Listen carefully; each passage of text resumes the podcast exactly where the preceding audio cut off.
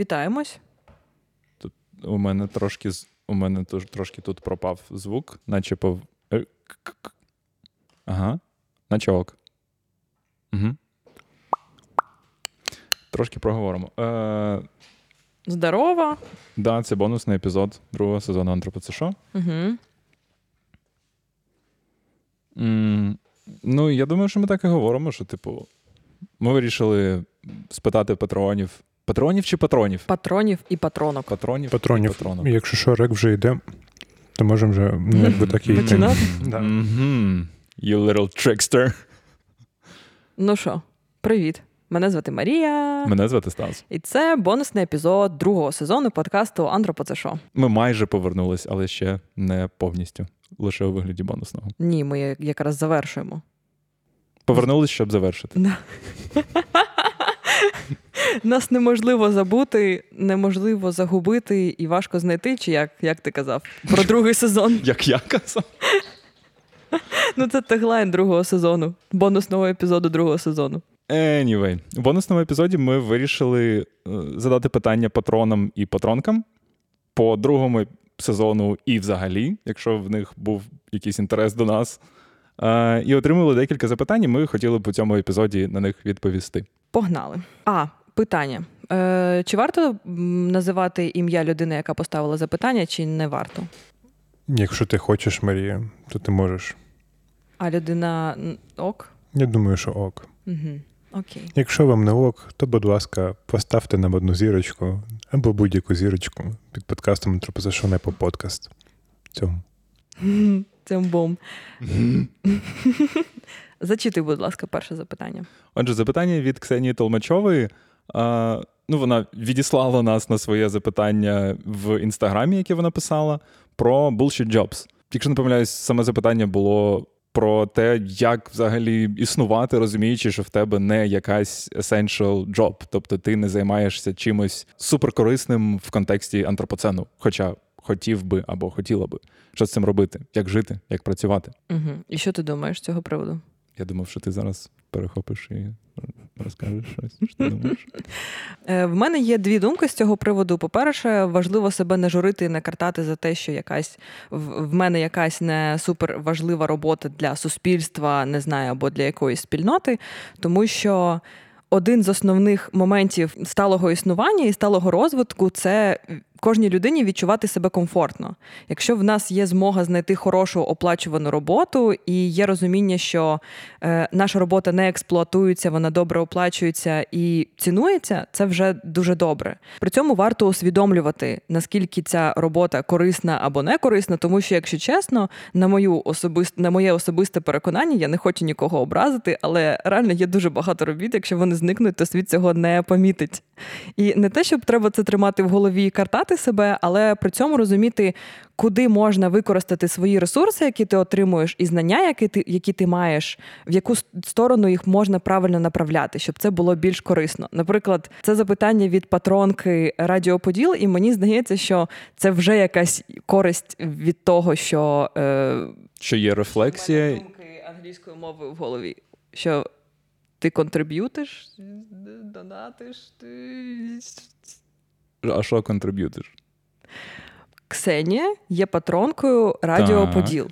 Звідки вона бере ці гроші? Які, які гроші? Які вона... Ксенія, розказуй нам бігом, Ксенія, звідки тебе гроші?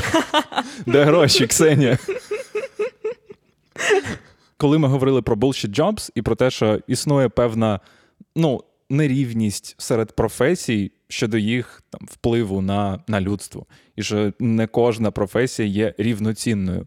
Наш, наша мета була не в тому, щоб певні люди почували, якісь айтішники умовні, е, почували себе абсолютно жалюгідно, і так, наче вони не приносять якоїсь користі. Абсолютно ні. Це скоріше певна думка, яку варто тримати в голові, роздумуючи не про свою конкретну роботу, а про кар'єру загалом. Мені здається, що було б набагато. Ні, не було б набагато краще, це якесь дивне формулювання. Мені здається, що було б корисніше, якби люди більше задумувались про прикладну корисність власної роботи при побудові кар'єри. Тобто не обов'язково прямо зараз, прямо тут робити щось суперкласне для цього світу, але варто думати про це у розрізі там наступних 5-10 років свого розвитку. Так, можливо, цей досвід, який ти отримуєш зараз на своїй посаді, ти можеш використати потім кудись на більш корисні речі і відчувати себе спокійно і комфортніше. Але якщо ти вже зараз відчуваєш себе комфортно, це вже дуже добре. Окей, я думаю, що ми дуже багато. У нас є багато роз- роздумів на цей рахунок. Ми можемо колись написати про це пост. Запишемо це в контент-план нашого інстаграму. Підписуйтесь на інстаграм Антропосешо та Радіо Поділ. Лінки в описі до цього подкасту. Цьому. Дякую. Переходимо до другого запитання. А, я сьогодні читаю запитання, так? Окей. Ви торкались теми велосипедів. А як щодо самокатів, моноколес і так далі? З одного боку, мікромобільність, з іншого боку, нерегульованість. І я знову починаю відповідати. Ну, це логічно, якщо я читаю запитання. Така вже структура. Наступного разу змінимо цю структуру. Давай. на наступні запитання. Я погоджуюся з тим, що відсутність нерегульованості персонального транспорту у Києві це досить серйозна проблема, тому що на пішохідних зонах може бути багато електросамокатів, електровелосипедів і моноколіс. Вони досить швидкі і вони більш небезпечні ніж велосипеди, наприклад, Е, тому що вони можуть розвивати більшу швидкість і так далі. І дійсно регульованість потрібна, але на даному етапі розвитку цієї культури, цього електротранспорту, персонального електротранспорту в Києві, ця регульованість не потрібна. Я поспілкувалася сьогодні з нашим тель-авівським експертом Данилою Скибою, і він мені розказав дуже цікаву думку. Я її підтримую, що запроваджувати або регулювати таке явище може знищити ще на початку створення цього явища. Тобто регульованість цього руху може на початку. Щас. Ні. Регульованість цього руху може знищити Якщо дуже сильно регулювати і обмежувати персональний транспорт вже на початку, то просто люди почнуть відмовлятись від цієї ідеї одразу. І Так, це, це- не виросте в якийсь рух. це знищити те, чого ще не існує. Угу. По суті, так. Але ти знаєш, так, але тут є е, проблема в тому, що все одно, все одно потрібно якось виділити простір в місті для існування персонального електротранспорту. Бо це як явище, воно вже існує, воно вже розвивається е, в Україні так само. І якщо не регулювати його, то справді відбувається так, що виїжджати на дорогу до автомобілів е, на електросамокатах часто просто небезпечно, тому люди цього зазвичай не роблять. Їздити по тротуарах це вже ну по суті захоплення зони для пішоходів це сво- створювати незручності. Мгм. Так, це правда. Але я вважаю, що в Києві і в Україні цей рух ще дуже дуже неактивний. Ця культура з'явиться, якщо буде збільшуватися кількість персонального електротранспорту у Києві. Вона збільшується. Вона збільшується, але в наших водіїв ще немає розуміння, що велосипедист або людина на електросамокаті це повноцінний Суб'єкт. суб'єкт, Мгм. дорожнього руху. Якщо людина на самокаті виїжджає на, е, на дорогу, то автомобілісти зазвичай будуть засигналювати, матюкати і дуже сильно ну, не розуміти, якого біса ти виїжджаєш на Мгм. мій шлях, на, на мою дорогу, бо я тут їду. Але мені здається, що нерегульованість тут не допоможе. Тут якраз мені здається, тут ми повертаємось до нашої тези із першого епізоду другого сезону про автоцентризм. Що як не крути, велодоріжки потрібні, і в даному контексті вони потрібні точно, бо завдяки велодоріжкам можна вивести електротранспорт персональний у окрему зону в місті, де буде безпечно їздити їм поряд із велосипедистами. Фактично привчати таким чином автомобілістів до такого явища і не наражати пішоходів на зайву небезпеку. Можна я розкажу трішечки, е, про що мені сьогодні повідомив наш тель-авівський експерт Пові- Данило Скиба. Повідомив. Окей. Да, да, він мені розказав дуже детально, що у 2018 році, коли вони тільки переїхали до Тель-Авіва, е, електросамокатів у місті було дуже небагато, було багато великів. І поступово, десь за місяці, за місяців 7-9, за його інформацією, Мгм. кількість електросамокатів дуже сильно збільшилася. Відповідно, за, за цей час з'явилася регульованість. Якщо раніше в них взагалі не було ніякого законодавства по електротранспорту, Мгм. то за цей час з'явилися закони, які регулюють, наприклад, їхати е, без шоломів у них заборонено. Їхати по пішохідній зоні в них заборонено. Якщо є велодоріжка, ти маєш їхати на велодоріжці. Якщо немає велодоріжки, ти виїжджаєш на дорогу. Мгм. Але штука в тому, що всі автомобілісти, в них водії, вони звикли до того, що є велосипедисти і що є люди на електросамокатах і на електровелосипедах. Ця регульованість з'явилася В першу чергу, тому що було дуже багато аварій, навіть смертельних випадків, тому що електротранспорт він дійсно небезпечний. І якщо на початку люди дуже сильно обурювалися через таке законодавство, якого біса я їду просто на самокаті, який мені потрібен шолом, там ще щось. Ну що тут такого.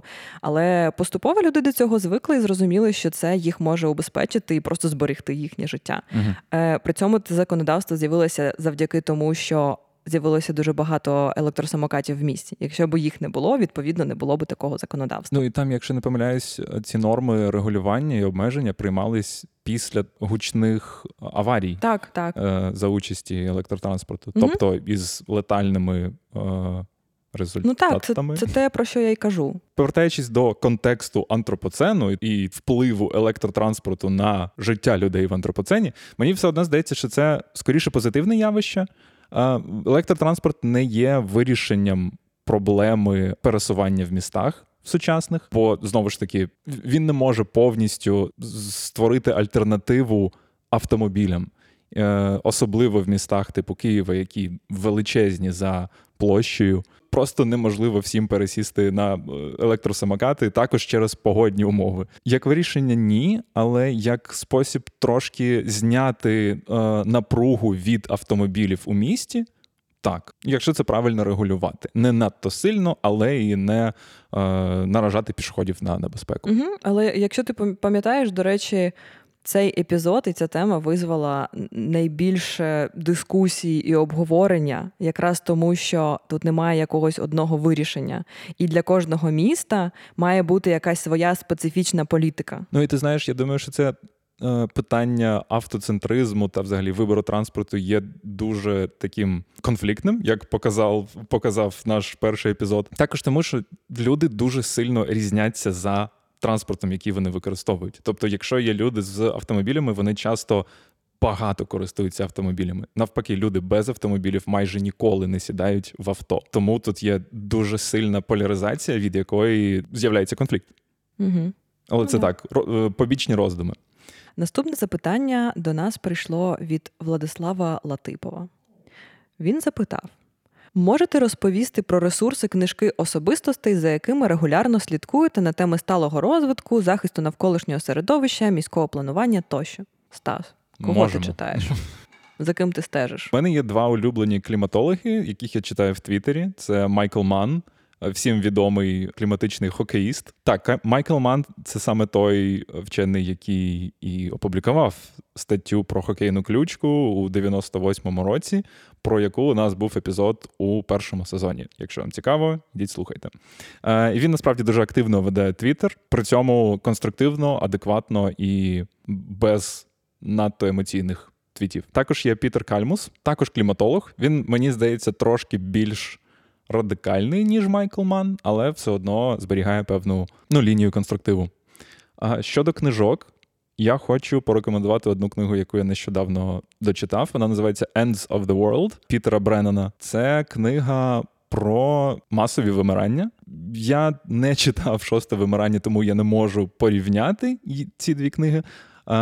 Але мені надзвичайно сильно сподобалася книга настільки через якийсь фактаж, як через якусь перспективу, як, яку несе ця книга на людство, на людське існування на цій планеті. Не в сенсі, що о, ми такі маленькі, ми так існуємо мало на цій планеті, а більш глибоке якесь. Е, глибока рефлексія і аналіз того, що відбувається зараз із зміною клімату, як це відбувалось в минулому, і чому взагалі декілька разів практично все живе на планеті вимирало. Бо знову ж таки масові вимирання часто здаються людям яким, якимось типу дуже невеликим івентом, під час якого ну там стало менше тваринок, але там пройшло трошки часу і почали далі бігати собі.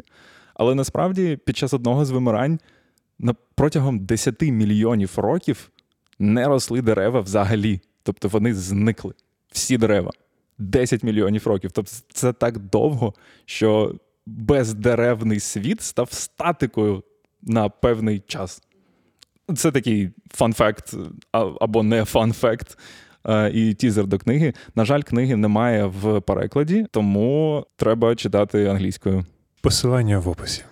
Так, звичайно, як завжди, посилання в описі. Окей, що, що ти маєш сказати з приводу цього питання? Якщо ми говоримо вже про книжки, то я хотіла ще е, сказати про книжку, яка називається Душа восьминога, яку написала Сай Монтгомері. Вона займається дослідженням тварин.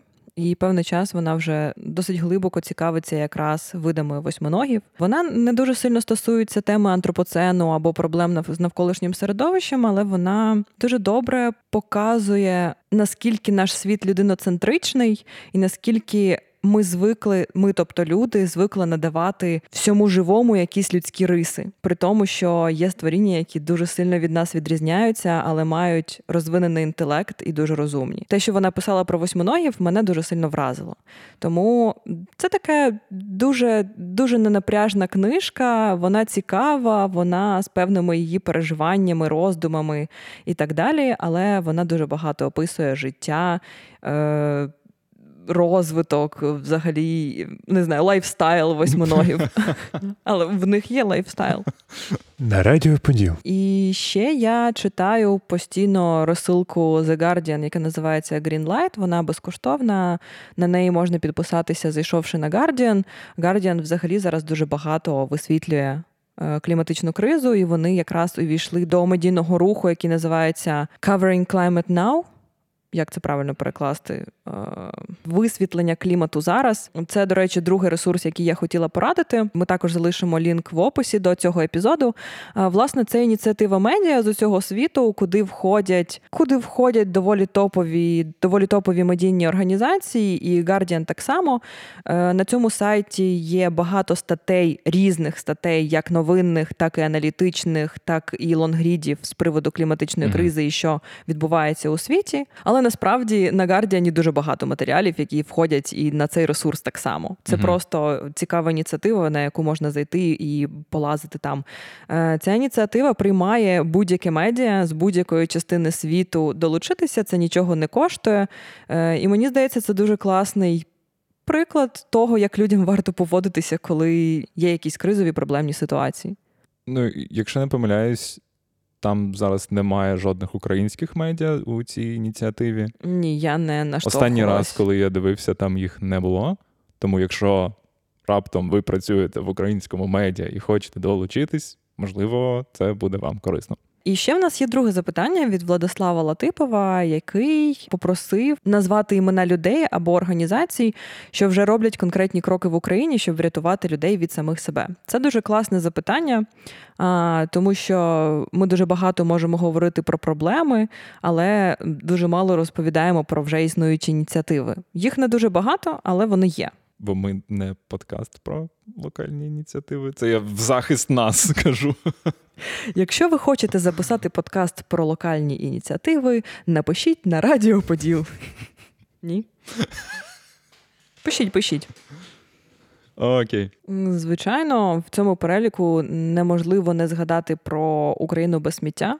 Це дуже хороша громадська організація, яка робить багато класних і важливих ініціатив в Україні, і вони ледь не єдині, які змогли зібрати таку серйозну команду і робити настільки якісно. А що вони роблять? Ти просто не сказала. А, да? Я думаю, що більшість людей знають або чули щось про них.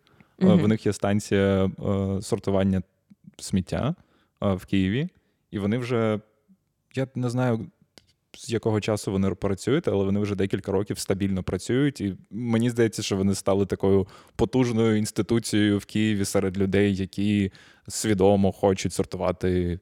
Серйозно сміття. Ну так, вони це сортувальна станція, але все, що вони збирають, все сміття, яке вони збирають, вони потім віддають на переробку. Також є е, громадська організація, яка називається Rethink. Е, я думаю, що вона теж досить відома. Вони розповідають про кругову економіку та про її кейси в Україні, як можна до неї перейти, намагаються об'єднати стейкхолдерів заради е, мінімізації кількості відходів, проводять екологічні дослідження, проводять лекції, події, намагаються ще й при цьому кооперуватися, якось співпрацювати з українським урядом. Угу. Тобто вони часто долучаються до написання певних законопроєктів. Наприклад, вони долучалися до написання законопроєктів про і сортування сміття, і переробку сміття, і про викиди карбонові. Ось, ну тобто вони роблять дуже прикольні речі. В них є сайт, але сайт вони ведуть не дуже активно. Останнім часом вони давно не оновлювали публікації. Проте вони досить активно ведуть свої сторінки в інстаграмі та Фейсбуці, і там реально можна багато всього цікавого почитати. Я б також згадав агентів змін, бо мені дуже подобається те, що вони роблять в плані інформування і і освіти, якогось просвітництва скоріше, про те, як можуть будуватись міста, і як звичні нам публічні простори, принаймні в Києві, можуть перевтілюватись і бути набагато більш підготовленими до епохи антропоцену. Ну і також є е, Zero Waste Львів. Zero Waste – це взагалі такий рух в українських серед українських громадських організацій. Є не тільки Львів, є Харків, Запоріжжя. Якщо не помиляюсь, це взагалі європейський рух. Так, так. Євро... Mm. Він спочатку з'явився в Європі, потім дійшов до нас. Ось, але я знаю про Zero Waste Львів випадково, тому що я там замовляла е... замовляла багаторазові чашки для кави. Ось, і потім почала просто дивитися, читати, що вони пишуть в своєму інстаграмі. Вони теж його досить непогано ведуть. Ось і. М- Мені подобається те, що знову ж таки є такі ініціативи, які намагаються співпрацювати не просто низові ініціативи, вони намагаються співпрацювати з бізнесами місцевими, намагаються співпрацювати з владою. І якщо я не помиляюся, вони дуже багато співпрацюють з Львівською з Львівською міською радою. І, взагалі, ця організація безпосередньо у Львові виникла якраз на цій хвилі е, кризи сміття в місті. Якщо mm-hmm. ти пам'ятаєш, так, я так. думаю, що всі пам'ятають цю історію. Досі здається, ходять mm-hmm. мемчики про садового і брудний да, Львів. Да. Ну от вони роблять. Хороші речі. Таких організацій насправді дуже багато, і ми можемо написати про них про них детальніше теж в інстаграмі, наприклад, тому що всіх їх перелічувати складно, і вони можуть робити дуже схожі речі. Хіт-парад громадських організацій, які займаються проблемами антропоцену. На на в в подкасті Антропоцешо. Приношу вибачення всім слухачам, які оглухли на обидва вуха в результаті цього динамічного. Гучного. Гучного. Коли ти говориш, що я буду треба так відсу... постійно. Тобі. Не треба, будь ласка. Так навпаки, треба відсуватись назад. Я розумію. Ну нічого. Е, я хотів зробити уточнення. Ви е, охуїли? Це теж, але ви коли проговорили про садового, ви сказали, що садовий мудак і все дуже плохо, чи просто ви сказали, що кризове сміття було? Криза сміття було? Сказали, що просто okay. досі ходять мемчики про кризу сміття. Окей, okay, тому що там же це було типу, чуть більше політична тусовочка. Ну, чи... да, да, да. Ні, ні, все, ні. хорошо. Ти сказала трошки торкнулася теми низових ініціатив. Насправді. Існує купа маленьких організацій чи навіть там груп в Фейсбуці, які займаються ультра супер нано локальними ініціативами, про які ми не знаємо, і про які, мабуть, ви можете знати тільки, якщо ви живете в якомусь місці, ось там це відбувається. Я б хотів виділити одну з таких спільнот в Фейсбуці. Вона називається Приют для птиць і мелких животних Лунне Даліна. Ці чуваки займаються порятунком та допомогою пташкам та маленьким тваринкам, як очевидно, з назви. Мені здається, що вони абсолютно бішені в гарному сенсі, тому що вони абсолютно повністю присвячують себе цій справі. Мені здається, що я в подкасті цьому ще не казав, що я абсолютний фанат динозаврів, як багато з вас ще з дитинства, але в мене цей інтерес залишився досі. І я абсолютно закоханий в пташок, тому що птахи це є прямі, прямі нащадки динозаврів. Якщо ви цього не знали, абсолютно mind-blowing факт для вас. Якщо вам це цікаво, то я можу трошки поговорити про це якось в майбутньому, бо я можу про це говорити дуже довго. Угу, Це правда. Надто довго. Тому не зараз. Але повертаючись знову ж таки до теми низових ініціатив, шукайте їх. Я навіть якщо це щось дуже дуже дуже маленьке, намагайтесь підтримувати їх. Я думаю, що чим локальніше, тим краще в даному випадку. Тобі так не здається? Якщо це маленькі ініціативи, то так, звичайно. Моя думка полягає в тому, що маленькі ініціативи, мабуть, більше потребують залученості кожного з нас, окремих громадян, ніж величезні організації. Цей подкаст є частиною спільноти українськомовних подкастів Радіо Поділ. Nice. Бем! Практично з першого разу. Підписуйтесь на наш інстаграм. І, і наш теж. На наш інстаграм в сенсі інстаграм Антропоцешо і на е, сторінки в соціальних мережах Радіо Поділ так само. Всі описи в. Всі лінки в описі цього Всі описи в лінках, всі лінки в описах. Да. Хаба! Якщо ви хочете підтримати Радіо Поділ, ставайте Соросом або Соросинію Радіо Поділ.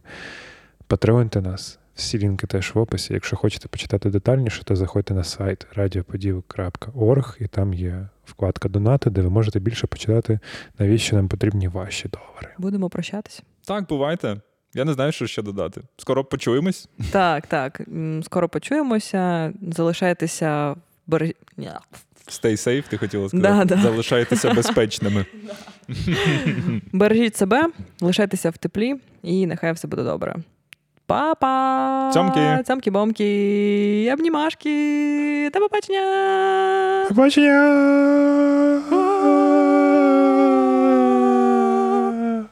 На. Радіо Поділ. На Радіо Поділ. На радіо Поділ. О, боже мій. Зараз, секунду, секунду. Радіо, радіо, потів, потів, потів, поділ.